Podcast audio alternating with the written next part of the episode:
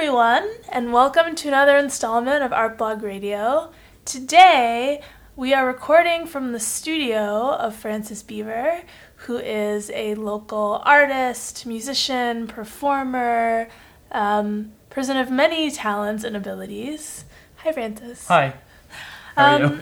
so, most recently, some of you may know Frances from um, an exhibition that she had at Practice back in March, Mm-hmm. Uh, where they were screening her film Sex of the Earth. Mm-hmm. Um, but she's got a lot of other things going on, and we're going to talk a little bit about Sex of the Earth and about the history of her practice in general and some of her other interests. Um, but starting with Sex of the Earth, Mm-hmm. and and that sort of way of working in general, which is, um, I mean, they're it, they're films, Mm-hmm. but they're films in which you use both live actors and the sort of meticulously constructed sets out of, you know, very everyday materials Mhm. like cardboard and mylar and you know, cans and construction paper. Um, Drinking straws. yeah, exactly. So, how did you happen upon that way of working, or that? Um, what attracted you to that particular medium? Um, it was kind of just uh, what I was doing, just sort of like moved into it. I mean, as far as the materials go, cardboard is free most of the time. You can find it really anywhere. Um, and I've usually worked in places like retail or, or places like that, that that have like an active recycling, you know. And so it always just um, on the on the eve of, of like making a new performance or making sets for a new performance, just like start stocking up on cardboard from their recycling and taking that. Um, it was mostly just out of like necessity because those things are easy and cheap to work with, and um, the performances that I used to do um, would really only be up for like an evening, and so we could usually uh, perform uh, with the new with the sets at like a place, and then just kind of throw them in their recycling like afterwards, not even bring them back to the studio or back home. So then, performance came before the sort of video work. Right? Yeah, yeah. So I originally come from like a musical place, um, um playing in bands in, the, in Philly and writing music and stuff like that. Um, and then the things that I wanted to write songs about became a little bit larger than the sort of average kind of like songwriting or song could kind of hold. Yeah. And so I started writing stories, um, and then trying to figure out try to figure out what to do with them. Um, and after I graduated from Tyler, um, myself and a bunch of other people from Tyler started New Boon, and I decided that um, there I would just kind of get into storytelling, like live storytelling in front of an audience. And I decided that uh, my whole practice would kind of like change in that way, and that it, if that that first performance that we did, which was the Off White Beast performance, um, if that worked, then I would keep doing that, and if it didn't, then I would try to like figure something else out. Um, but yeah, the performances predate the video. And then, at what point did you start working with images again? What do you mean images? I mean, like doing filmmaking instead of doing the sort of live Mm. uh, performance format. um, that was mostly in grad school, um, because uh, while at New Boon, before leaving to go to grad school, um, I had like a group of collaborators that I worked with all the time. Um, and there was a, there was like a revolving door of musicians and, and performers, but it was really a pretty set group of people um, that we would do these performances with. And then once I went to grad school, they, you know, I was just me, and so um, doing those performances was really difficult. But film allows you um, more time to kind of work on things, and so it was just easier to do by myself. So going back, I did. I watched the Off White Beast Oh, mhm. uh, recording of that performance, um, and I was really struck struck by the sort of the density of the narrative. You know, like it's a very elaborate, almost world that you create in the process of that telling that story, um, and it felt very similar to Sex of the Earth, actually, in that way. Um, that you're really creating these entire worlds through narrative. Yeah. What attracts you to that um, that way of working? Um, the complexity of it is really interesting. Um, that's why I kind of I kind of like to say um, that I that it's more like universe construction than sort of like narrative creation or like storytelling. Yeah. Um, because at first it was more interesting to sort of build the rules of a universe that were built that were sort of like based in allegory and, and, and metaphor based off of like things I was experiencing in my life and the peripheral the lives of my friends and people around me. Um, so I could construct these interlocking narratives that really just sort of like formed these larger worlds that spoke better to how I was kind of feeling um, at any given point um, in my life. Um, and then from there, like stories kind of like spawn off of them. You know, you can like pick things different out. And so, like the Off White Beast was actually part of this whole narrative project um, called Sweetheart City, Hmm. um, which was this fictional city that like was and was not kind of Philadelphia, or more specifically like West Philadelphia, if the Schuylkill was the ocean. Yeah. Um, and so that was all. Um, Sweetheart City was this this um, fictional town that was um, built out of the experiences of like myself and my friends and the sort of like musical scene that I was kind of like existing at the time. That had a lot to do with um, uh, sort of.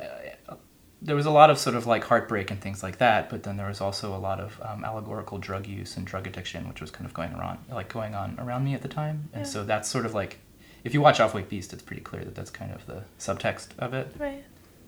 or even just the text of it. But Yeah. um, so that's that's where that kind of like.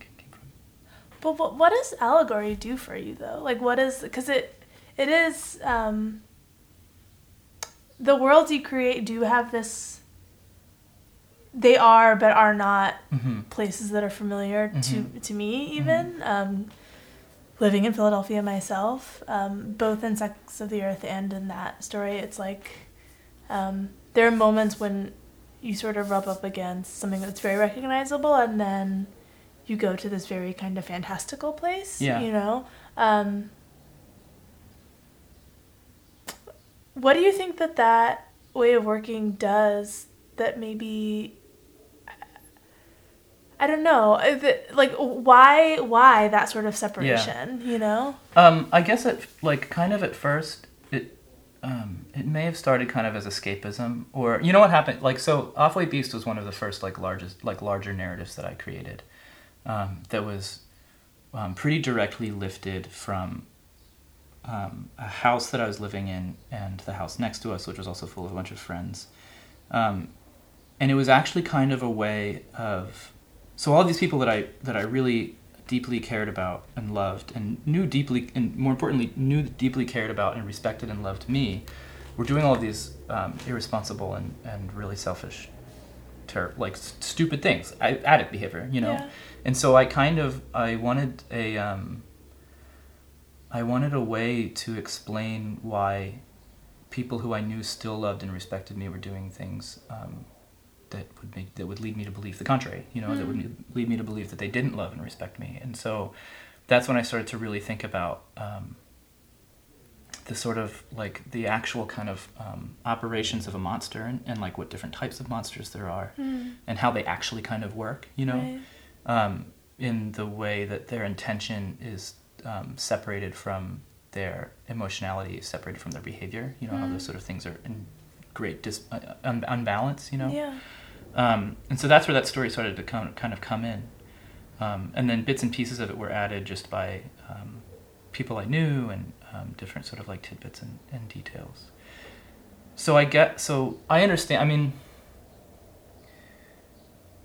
I understand that, that, like sometimes giving just sort of this the straight up um, non-fictional um, autobiographical like information of what happened um, can do whatever stories do for people validate them have them uh, be able to relate to something teach them something Right. whatever all the things that narratives do for people Right. um, but I wanted something. I kind of wanted to like.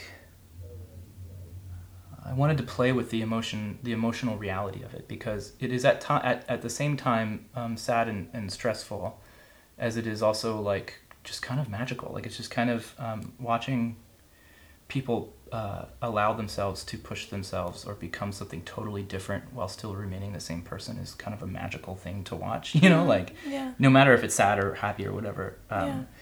And so I wanted I wanted that to be magical. I wanted the world to be a little bit um, more magical, even if it was darker, or you know. Yeah. Um. So one thing that I I feel like I pick up in that piece a bit, but even more so in the Sex of the Earth Mhm. film, um, is this question of how art affects like the material reality of life. Mhm. Uh, and by that I mean, for example, um, you know, in Sex of the Earth, you talk about this idea of the anti-right, and you Mhm. talk about satire. Mhm. Um, actually, even before we get into this a bit more, could you explain to the listeners and to me to make sure that I have it right, Uh-huh. sort of what this idea of the anti-right is and how you became interested in that? Yeah, so in doing, um, uh, I guess to back up, there's like, so during the last kind of presidential election, um, there was a lot of, I mean, you know, everything that's come out about um, about the influence of social media and um, the me- in the media, and news and entertainment, and all these different things. Like, as long as you're familiar with that, we can start there. Yeah. Um, uh, but that.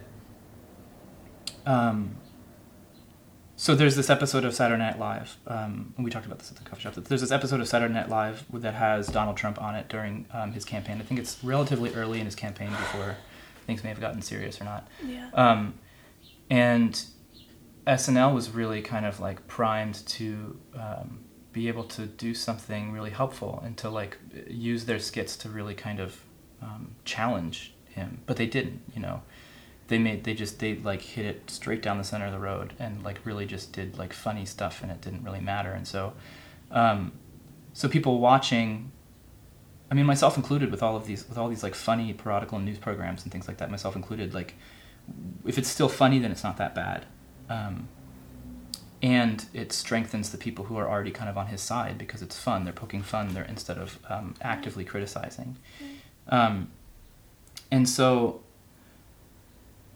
I so I was kind of like in the so I was kind of so I started with this idea that I was just like well what if like what if satire like satire is so old the practice of satire is so old um, in terms of sort of like social balancing in a way um, and punching up and making fun of the ruling class.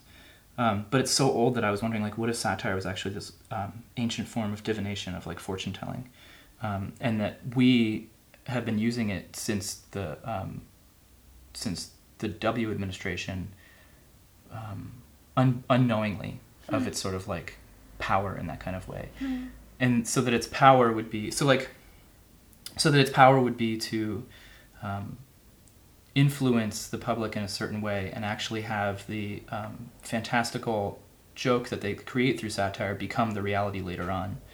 Um, and so the idea, so then um, anti-right is this kind of idea that um, Simon Critchley, this um, philosopher, thinker, person, um, proposed as the sort of basis of like how kind of jokes work, like how humor works, because you take something that is a that is a right, that is something that is um, a um, meaningful social expectation, like something that we know um, about our culture. And in order to make a joke about it, it just inverts it or it changes it. You know, like you have the like I think an example that he gives or something is like um, the super uh, wealthy person slipping on a banana. You know, like this sort of like role reversal of this person in power being um, having their power sort of taken away, and it's funny because it creates this anti-right, which is the in- inverted right. Right. Um, and so I was like, well, maybe this anti-right is a kind of like kernel of magic, and that like rights are all kind of made up anyways. And so if we make up an anti-right, that that kind of just becomes the reality of it. And so Sex of the Earth is really all about um, uh, irresponsible information, like human beings being conduits for information, regardless of its um, uh, not not being responsible with it, um, and being co- kind of coerced by it. Yeah. Maybe that's a roundabout way of Yeah. getting somewhere.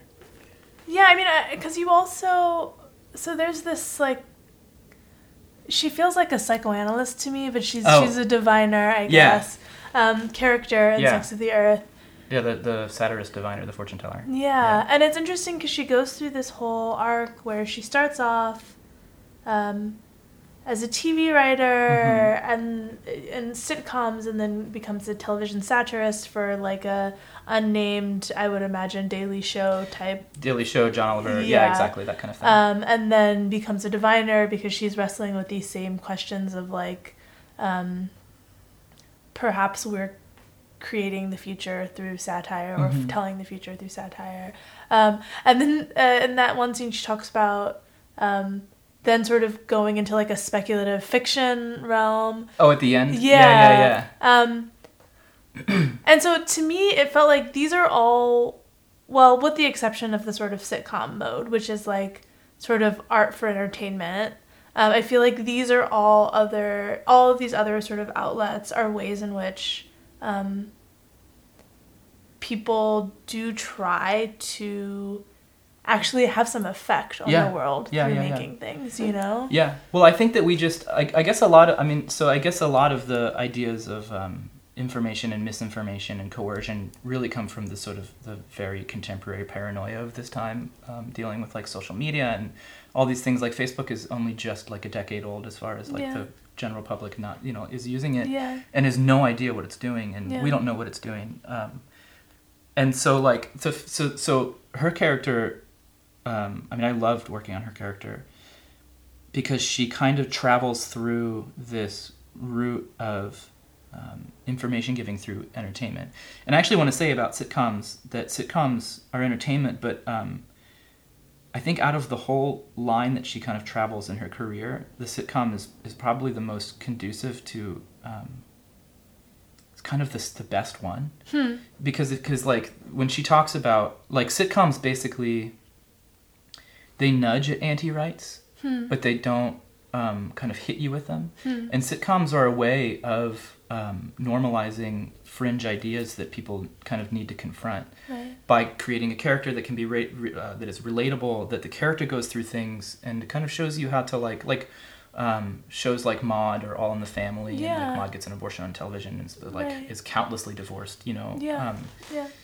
But still maintains a home life and like goes through the same things that everybody else goes through. And so like that's why sitcoms were, are really valuable. I mean like even like modern family and all of these things Yeah. that um, are cheesy but they really do kind of like um, comfortably kind of like let the fringe flow in and like and start or, or facilitate or champion a, a mainstream conversation about um, gender queerness and Yeah. about homosexuality and about all these different things and about you know everything that people um, are already talking about but um, that having a sort of out in the open na- national conversation um, and then she be, so then and then she travels through parodical news programs like Daily Show and like John Oliver's um, The Last Week Tonight or whatever it is Yeah. right now, um, which aren't quite satire because they're still kind of being themselves and they're still giving the news, but the news is curated specifically Right. to be jokey. You know, Right. like I think that the further um, you skew left with um, televised news programs in an entertainment sense, Mhm. um,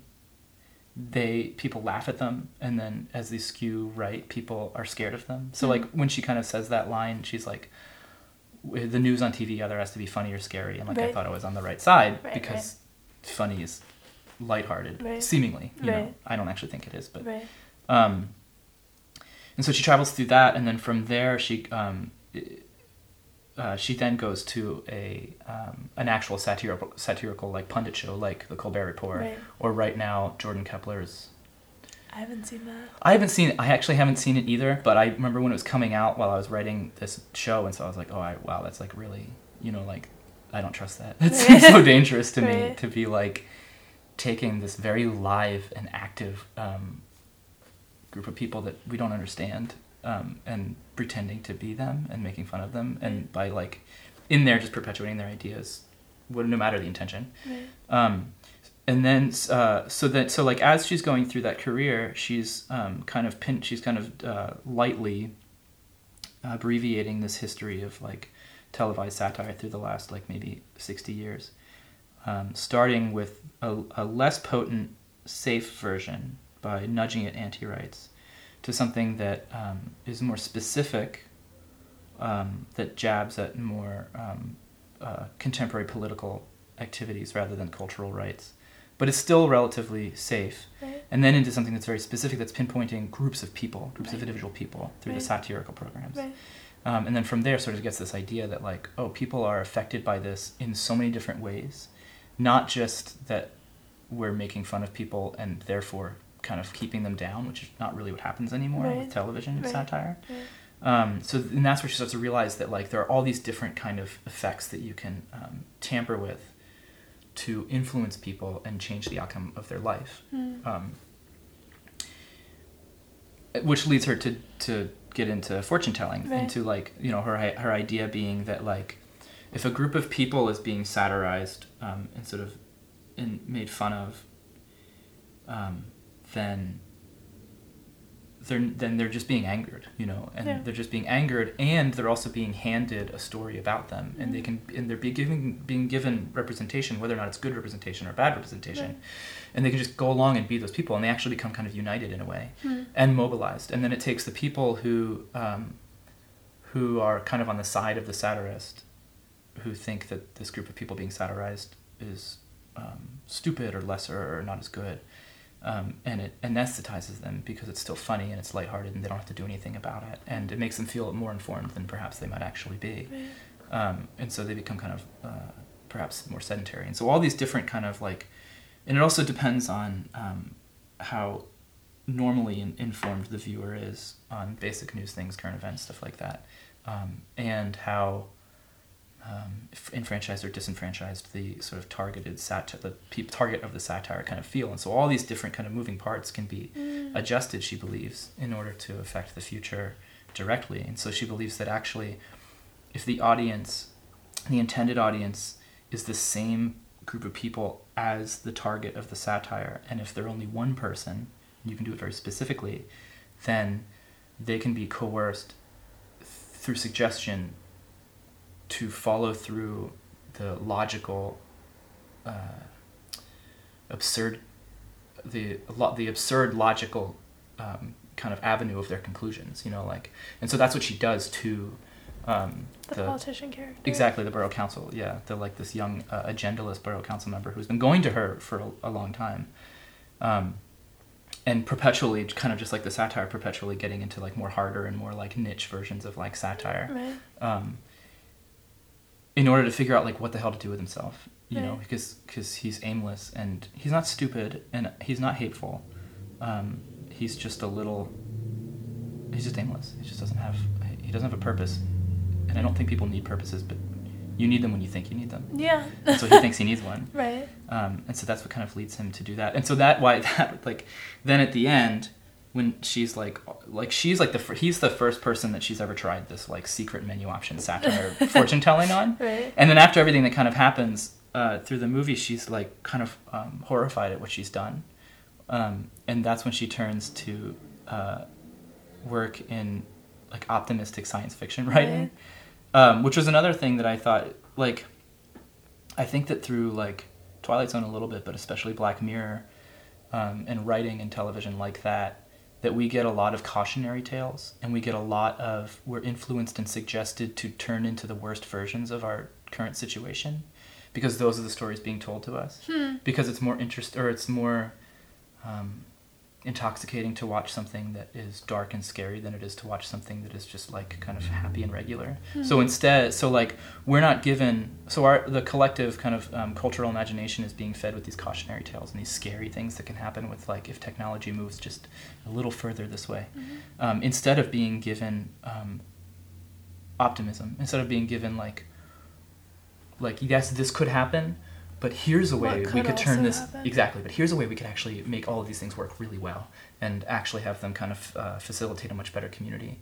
But people don't watch stuff like that, and so we don't get those things. And so she sees like, not she kind of sees the error of her ways, or at least like I'm air quoting by the way. Right. She sort of sees like that uh, and kind of what she's accidentally done um, when in this small town, and decides to actually try and give people um, uh, a way out. You know, give people more optimistic futures, things to aspire to be rather than to be like afraid of. That to me feels so counter to the dominant narrative around what satire does. Mhm. Also around, I feel like speculative fiction, uh, speculative nonfiction, the sort of like Mhm. doomsday Yeah. prognosticating, um, is so hot right now. like everyone is Yeah. writing speculative fiction. Yeah. Um, and also, everyone has completely, seemingly at least, agreed that humor and satire are deeply radical forms and inherently Right. sort of, um, not necessarily progressive, but like inherently uh, subversive. Yeah. You know. Right. Um, Yeah, well, so like what I was just trying to like um, offer is that it's just an, it's an imperfect magic. Right. You know, it's not something that we like. We don't totally understand large, large scale uh, information. Right. You know, yet because it's so new to us. Right. And like um, and coercion and suggestion on such a large scale, we just don't understand it. right. And so yeah, like uh, yeah, I mean that's the, the the narrative is that like if you punch up, uh, it equalizes. you Yeah. know, But it doesn't always, and a lot of times people punch sideways or or down, you know, or make fun of like lower class. Like that's what's Right. hap- you know kind of happening now. Right. Um, it's interesting also because we talked earlier about how you're really creating these universes, Mhm. and in a way, um, especially because you're using allegory, which feels sometimes very um, like Greek or something, and Mhm. and by that I just mean um, it reminds me of sort of reading Oedipus or whatever I was reading Sure. in high school, Sure. in the sense of like um, something. The sort of inescapable trajectories, Mhm. you know, that people get on Yeah. um, and then have to sort of play out. Um, but in these scenarios, like you're the person, like you're the god who's creating these scenarios. You know, like Uh-huh. these things don't have to happen. Yeah. but you're like setting up the whole. Um, Mousetrap. yeah, yeah, you're creating these universes and then enacting these these things. Um, that's not really a question, but it feels. Do you see yourself? Um, do you think of yourself in that way ever? Because it feels watching these films, particularly, it's like, oh, Frances is like is the omnipotent Yeah. being that's off that's always off screen in Right. this situation. only on a technicality like only because i am like writing these and i you know and i and i like have other people like my brother uh, and i he, he helps me with a lot of concept stuff and we, we do like kind of read throughs of um, scripts and stuff we've been collaborating forever uh, so it's not just me Yeah, but it is but sure but i am like i am primarily kind of in control of these things and Yeah. they live inside my they live outside of my head Yeah. But i think that no no the short answer is no i don't feel like that Okay. um, but it's but you're not the first person to say that Huh. um, I think that I don't. I um, well, the first I don't know. Maybe I do feel like that. I don't know. I guess what I want to say is that like I love all my characters. You know, like I I really love all of the um, people and things and landscapes and things that like I sort of like um, bring into life very deeply, and even the sort of like bad actor people, um, because I kind of um, let's see how do I organize this? Because I think that I'm not sure if I entirely feel this way about humanity, but I know that like it's what the kind of it's the kind of tone that I'm trying to set in my work right now is that um, not that people don't have free will, but that that people are um, are just kind of like moving parts, and Yeah. that like um, it sure feels like free will, but we we coerce each other, we suggest each other, we move around. We're like we're really more conduits of information um, that then sort of like enact th- down pathways that like are cyclical. Like we do we do similar things over and over again with new Mm. pieces of technology in any given time period, essentially. Yeah. Um, I hope that doesn't oversimplify the entire like No. human experience, but like, um, so in that way, I guess like I sort of create the rules or borrow rules from the real world and just tweak them a little bit so that something can work differently and that like magic, there's a little bit of magic kind of running through it, and then kind of like set them in motion. Uh, but then at the same time, I think that the use, I, at the same time, I'm also taking ideas and concepts that I have and turning them into people. And I guess that's where it starts to become the allegorical Mm. kind of issue. Um, like, um, like in Sex of the Earth, where the way that the um, geological sex of the physical earth underneath the town works, like there is a kind of magical science to that. And it's never actually, I think I wrote it this way, and I hope it comes across this way in the film, um, that it's never entirely clear whether or not that's real. Um, but that kind of, for all intents and purpose, uh, it is that like uh, that you that there is a cave underneath the town that holds the town's genitals that that's made of this kind of like um, amorphous lava, you know, um, that solidifies every time the town masturbates, causing an earthquake and all of that stuff. Um, and that the genitals are that the genitals like in case you haven't seen yet, that the genitals like cool into like this like rock kind of genital formation made of lava underneath the town every time the town masturbates and then they heat back up and turn back into this like superposition where there are all forms and, of genitals and no forms at all and that every time that they cool and solidify it's a completely new structure you know?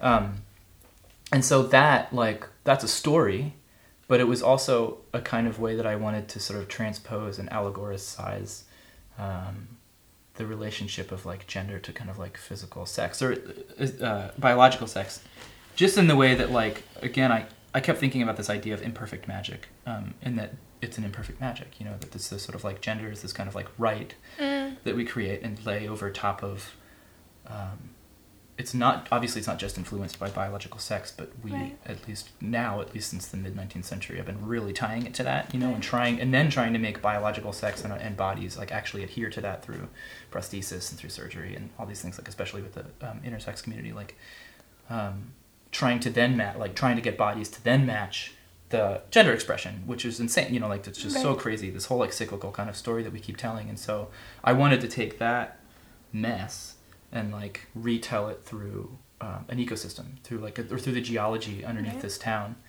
um, so that it plays out in a linear kind of like chronological story but really that um, science that pseudoscience um, is the is the conceptual metaphor you know that creates the universe that then has to have people enact on top of it to create the gender aspect of it Yeah. And is that why you use actual people in your films as opposed to like I don't know claymation or little cardboard people or sort of whatever other um, options there are?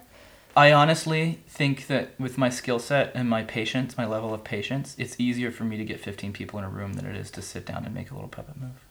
like to like I like I grew up like a lot of people like doing little stop clay animation things with Lego people and Right. like you know whatever like handy cam or like you know, piece of video equipment that we had laying around. Yeah.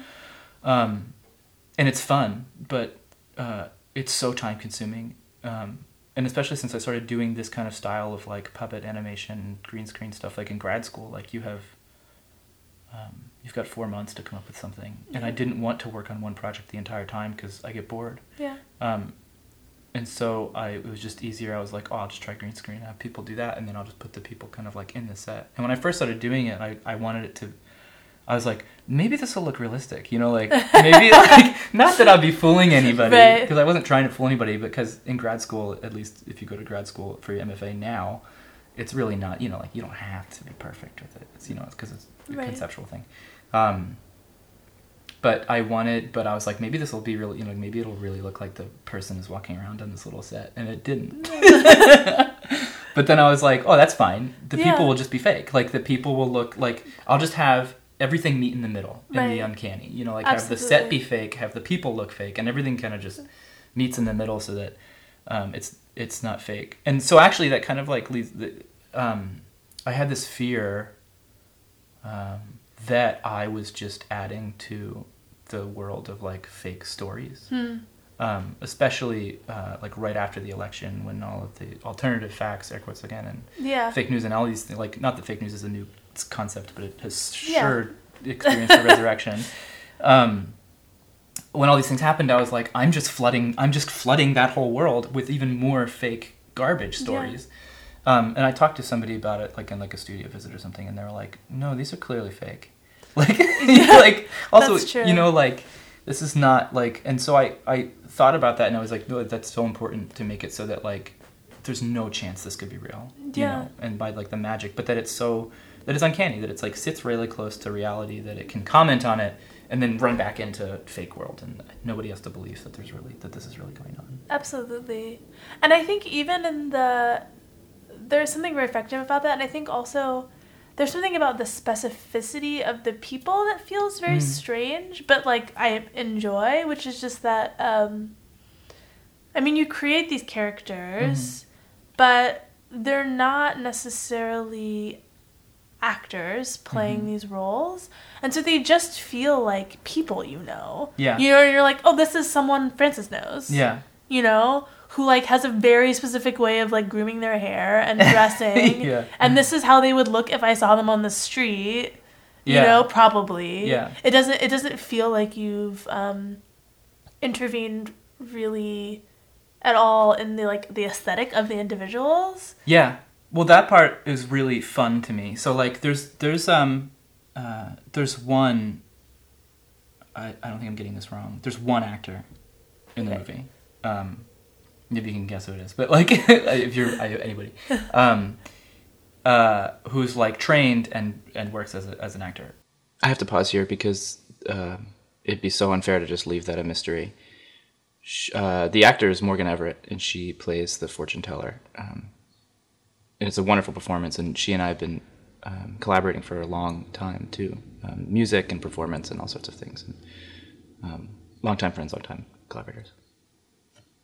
Um, and then everybody else is has some like most of them have some experience with some kind of performance, usually musical. Like some of them are bands, uh, and then some of them you know are friends or other artists or who who- like the people I know. Right. You know, um, with all different kind of uh, levels of experience performing or just kind of like being um, charismatic people in real life.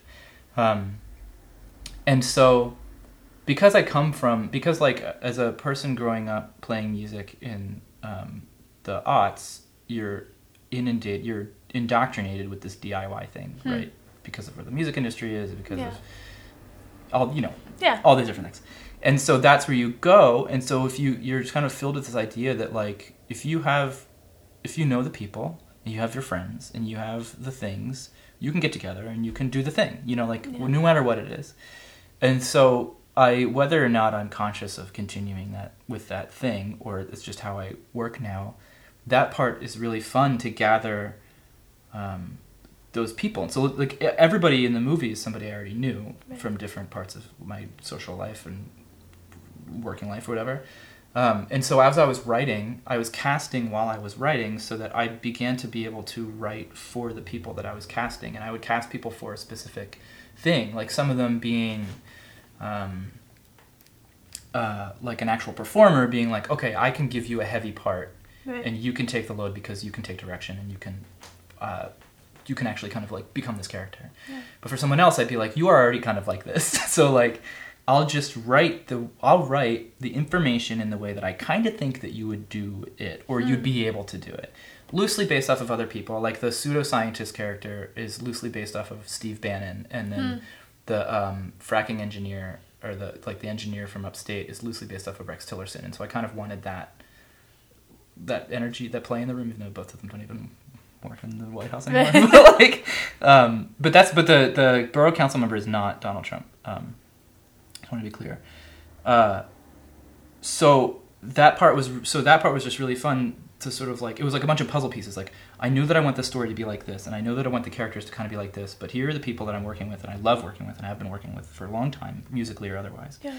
and here are the things that I know about them, and I know that this person would be good at doing this, this person would be good at doing this, um, and like this, you know, like some things would just kind of work, um, and so you could sort of like pick out a kernel of a natural behavioral um, affect of, of a friend and just be like, write for it, be like, you do this, you Hmm. know, um, and so yeah, so like that's that was really fun about that. Yeah. You mentioned the the DIY ethos, particularly of the the music scene, Mm-hmm. and you have a alter ego. I would imagine. I mean, that's how I'm thinking of it. Sure. Frances Dauphine. Yeah, yeah. Um. Did, is that something that predated your art career?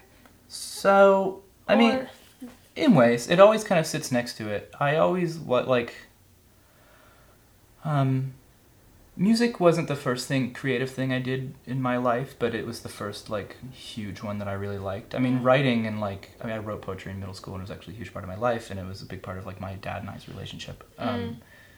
and then that kind of turned into songwriting as i kind of hit like adolescence um and so music has just always been running through and that's originally like what i kind of wanted to like become you Yeah. know? Um, for whatever reasons people want to do that. Uh, and then i just got interested in sort of like other things. Um, so the music does predate stuff and then it kind of took a backseat uh, for lots of reasons. One i just started becoming more interested in doing storytelling and art and the other is that like for kind of like music philly music scene related reasons i wanted to move on Yeah. um, or to seek other communities to be part of as well. Um, so music ended up it's kind of slowed down. You know, there was like I had like I it, I'd been doing it a long time. Um, I was really frustrated with it because it wasn't going very much anywhere. And like the truth is, like I didn't try that hard to Yeah. like really make it a reality. I worked very hard on writing songs and making the kind of music that I wanted to make, but Yeah. I didn't try that hard to like really become a musician. And the whole kind of um, success aspect of it constantly eluded me, and I had no idea kind of how to do it. And so there was a ton of insecurity wrapped up in um, playing music and all of those different things, which is one of the reasons I wanted to kind of move on Yeah. to the art world in Philly, which is uh, beautifully collaborative and like mean it has its issues because it's community like all communities, but people were people are a lot nicer there. Um, so while I was doing that, music started to kind of take a little bit of back of a back seat. Um, and kind of at the same time, I wanted to like I was starting to really feel like I should do something about this like being transgendered thing. Um, so like I was like I can mix all these things together. I can mix like music and per- and performance and a bit of storytelling, um, and uh, together to create a space where I feel safe enough to kind of like experiment with a different gender identity, alternate gender identity, whatever language you want to use for it, without having to sort of commit socially to it. Hmm. And so that's what Frances Dauphine became. Interesting. And Frances Dauphine was during the time I was working on the sort of Sweetheart City universe. Um, and so I just put her there. And I made her come from there. I gave her kind of a backstory. And so the first performance that we did at Fringe Arts Theater was like an hour and a half long and it was filled with had songs and then there were all these different kind of like monologues between that sort of explained the fantastical origin story about Frances Dauphine. Um, and so the more that I, I figured that I was like, okay, well, I'll do this for a little while with no intended outcome or anything like that. I'll just I'll be Frances Dauphine occasionally in performances and kind of see how that is. Uh, which obviously didn't like I didn't learn what it was like to be trans or to be a woman through Right. performance because it's not real. Um, but one of the things that I really learned from it and took away from it is that, that art's not real and that um, that actually that's one of its powers. Um, and that like pretending to be this is not the same as being this. You know, like being on a stage at like Fringe Arts or Johnny Brenda's or something is not the same as writing SEPTA. You know, that's not real. SEPTA's real. Yeah. Um, or like talking to people daily. You know, spending hours with yourself is not the same as like being able to get drunk and dress up and play music in front of people in a dimly lit, magical space. Hmm. Um, and so kind of at this point, like, uh, it Dauphine performances ended up becoming a little bit extra than music because I would like sew a new outfit for them. Um, I would spend a lot of time in between them. Um, all the other musicians in the live band were belonged to other bands and had other projects, and so I would just have to like when we were going to do a show, we'd get together six months before and just start practicing, get back into the swing, write new songs, whatever we did. Um, so we had so there were like only like three or four, I think, three like full scale kind of Frances Dauphine performances um, because of the amount that they took and because music was not at the forefront of my creative life. Um, but I think at this I think at this point I actually have tr- like I don't know if I'll if I can do Frances Dauphine going forward because like I've actually come out and I'm kind of like going through this process of transitioning and whatever that wherever that ends for me not sure. Um, but so it doesn't make sense to be fantastical about it anymore because Yeah. it's actually a reality. Right. And so I'm so actually so the new songs that I want to write um, are more about that, Hmm. um, or, or, or or like more about an actual kind of like experience rather than a fantastical um, unreality. You know. Right. So I have this new moniker that I that I, would, I think I call it uh, Frances all the time. I think that's what. The, Really? yeah. That's it's like- fantastic. yeah, I think because um, yeah, it comes from a personal story. Huh. Yeah. I like that so much. oh, thanks. Um, I mean, for some reason, I just thought when you mentioned Frances all the time, um, it made me think about the film about Sex of the Mhm. Earth and the historical markers that Yeah. are part of the film, um, and that just like proliferate and Yeah. that mark these really mundane things sort of everywhere, and they're just sort of statements of fact at a certain point. Yeah, Um, the objective. yeah. Yeah, yeah, the objectivist plaques. Yeah. Yeah. Um, I was so fascinated by those. You know, and we're in a moment, I think, where people are thinking about monumentalization Uh-huh. and historical markers, um, which may or may not have had any influence on sort of your. Well, of course it did. Yeah, yeah, yeah. But yeah, I Um, mean, Philly right now, especially going been going through these conversations Like crazy. Monument Lab, Rizzo, yeah, everything. Yeah. Yeah. Um, So, but what drew you to sort of take on that question of, of the sort of the monument or the marker, and then, um, yeah, Yeah, I can talk about that. Yeah. Um, I think that especially when I was writing these, uh, when I was like bringing the concepts together for Sex of the Earth before I started narrativizing it and um, writing a script for it, um, it was during it was like the conversation of um, uh, Confederate flags and Civil War hero statues was back up again. You Yeah. know, like we were talking about it again. Um, and the town where I come from, and the town where I come from, Media, Pennsylvania, has a lot of plaques. Like it's not, I don't think it's a, it's not an absurd amount, and they're certainly not obsessed with them in the way that the people of sex of, of this town, of the borough and Sex of the Earth are. Um, but they're all over the place, um, and in Philadelphia has tons of them. Yes. And so I was really kind of thinking. Well, I also wanted to, there to be another um, layer to the um, the um, transference of of social and cultural information aside from the satire um, the sort of like park ranger character and the um, like everything all the different layers of like how we how we talk how we tell each other how to live our lives and how we tell each other about our past about our future about who we are things like that. Yeah, um, and so plaques were like ideal. Um, and so i was thinking about all these different types of plaques and kind of like doing a bit of research and like how you actually sort of petition to get one made um, i know that there was one floating around the internet for a while that wanted to put one outside of the mcdonald's on Gray's Ferry because that's where odb was arrested oh, so like I, I think like every once in a while that petition would pop up. They wanted to get like an actual certified plaque.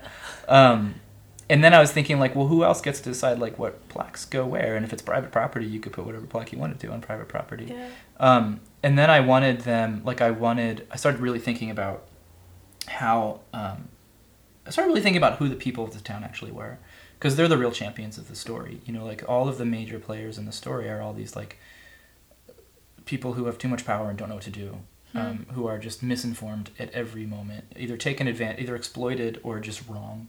yeah, Um, and I think that nobody in the movie genuinely has bad intentions, but everybody just doesn't know what to do. Um, and so the people of the town, I kind of wanted to actually be the way that I feel about like most, the majority of Americans or Pennsylvanians, is that like we really just want the same thing as everybody else, which is like you know happiness, security, safety for families, love, things like that, and just to live our lives, um, and not be too bogged down with craziness. Um, and so I wanted the people's voice to be explained kind of through some of these plaques. And so naturally, over the course of time, there would be factions in the town that would believe different things about the plaques, and that some people would believe um, that they have that the actual words engraved on them are magical incantations, um, which kind of like like the joke in there that I liked is that like whether or not a plaque what a plaque says is magical, um, it still does the same thing if it's magical or not, in that it exp- in that it influences the future by um, solidifying the past somewhere based on somebody's idea of what happened. And so, like you say, uh, in this, you know, like in this park was the Satterlee Hospital, like Clark Park, and the Satterlee Hospital, and like here are the things that happened here and all this stuff like that. And those are pretty objective. Like that did happen, that was there. right, Um, but it's like which things get plaqued and which things don't get commemorated. And then, like, if it's a little too subjective, then that means that everybody who walks by is inf- influenced by it and believes that in this place this thing happened. But the only thing that they're pointing to to cite that that actually happened was this plaque that's hanging up there. And so, in that way, like, it it miss it's sort of like uh, it can change the sort of like course of the future by misinforming the present with the wrong past or the right past or whatever. And so then there are these people in the fictional town in Sex of the Earth who start to believe that they are kind of magic and they become a little paranoid. Um, and that those people actually sort of team up with people who are just skeptical of historical commemoration and, sub- and subjectivity. These people who I saw as just like educated, like middle of the road educated people who were just like, well, I don't know who said that. Um, but they kind of joined together, these like paranoid people and these people just a little skeptical, joined together to create this faction of hyper objectivist plaques, which like, you know, which where you get the like site of a cornfield and like the birth of twins occurred here, and, like the one about the bus stop, um, right, uh, which are like, what's the point at that point? You know, like, um, w- which I thought was just kind of interesting. That's just like, um, y- you have to strike a balance between subjectivity and objectivity in, in commemoration, and maybe even in telling history in general, because at a certain point, like I guess what's the I guess what's the point, or like why are you telling that this happened? Because there is an action in remembering, um, because it's informing the future. Um, so I just thought that was funny, and then people kind of go a little. People get maddened by the end of the movie with all the things that are happening in the town, and start making even more kind of like DIY plaques that are just like. Some people are trying to forget that everything has happened, and some people are just trying to move on. Um, like the one that's that ha- that appears right outside of the fortune teller's office. That I kind of imagine the fortune teller drew on the ground, just in my head. Because I also because like the Which says what? Not to spoiler alert. Oh right, it says um I I think that a story that can be spoiled is a bad story. Um, I think uh, it says what does it say? It says we will we will continue with our regularly scheduled progress ASAP, and it's just written on the ground. It's the act- It's the only plaque that's not like actually kind of like um, officially made in the town in the story. Um, because I think that with this whole conversation of of people um, commemorating people uh, and then and then it's like do we commemorate racists even if they had a lot of power or did something? Do we commemorate these people? Like to me it just seems so absurd. Like why do we like it seems crazy to commemorate people. Like why don't we commemorate um, behavior? Why don't we commemorate the things that happened you know? And we do commemorate events and stuff like that but like we should commemorate the like positive effects of what a group of people or a person did rather than the person people are too complex and they shouldn't be like idolized you know like it doesn't make any sense we Yeah. idolize individuals too much already give people too much power posthumously or while they're still alive Right. you know so it's just like the whole thing is just like why do we why do we make statues of people in general you know Yeah. um so that's what i was kind of like thinking Fantastic. Yeah. Um, so, I mean, my last real question is what is next for this particular project? Hmm. Um, are you going to continue to work on Sex of the Earth, or do you have uh, something else up your sleeve? What are you looking forward to? Um, I'm going to do a bit of tweaking of the edit of Sex of the Earth, but I'm not going to do very much um, crazy work to it. Uh, I think it's pretty finished. I also just think that, like, uh, as far as my work as an artist, like, I can just get better through other projects. Like, Yeah. I don't really want to dwell on this one because, as especially like by the time the script was finished and all of the like super fun parts, which are like the researching and coming up with ideas and doing all these different things and Yeah. writing. Once that part's over and it actually moves into production of like scheduling and building the set, which is really fun, definitely. And I have a lot of help from people, and I love that. Um, but that part to me, like, excuse me, I start to move on by then. I start writing other things, and I'm constant, like, I constantly like work in a sketchbook and like write down different ideas. So I am in the writing, researching stages for a new film, which I think might be partially recorded in a series of live performances that then have some green screen work over or whatever. Um, that I don't want to talk about Okay. yet. Uh, it's still in the works. Um, but I think, th- but it's still, it's sort of. I'm still not entirely ready to leave Pennsylvania. So Okay. yeah. How long? When should we be looking? Like, if we're checking periodically back in with you, I how long do these projects take? Well, so usually they're pretty quick. Usually, like um, "Sex of the Earth," I started writing. I started conceptualizing like maybe um, a a little over a year ago, um, and then finished the whole thing um, in the beginning of March. So like this one took maybe nine months, I guess, and then we shot like the whole meat of it, production and, and shooting and filming and acting was really only was like a month. Okay. So I don't know. Check back in a couple of months. we'll see. I'm gonna take a break and work some music. Okay. Yeah. Well, thank you so much. Thank you so much. for talking to me. I'm so excited for everyone to hear this. Um, this has been again Frances Beaver. Hi. Uh, my name is Imani Roach, and this has been another installment of Art Blog Radio. Thank you so much for listening. Goodbye. Thank you. Hi.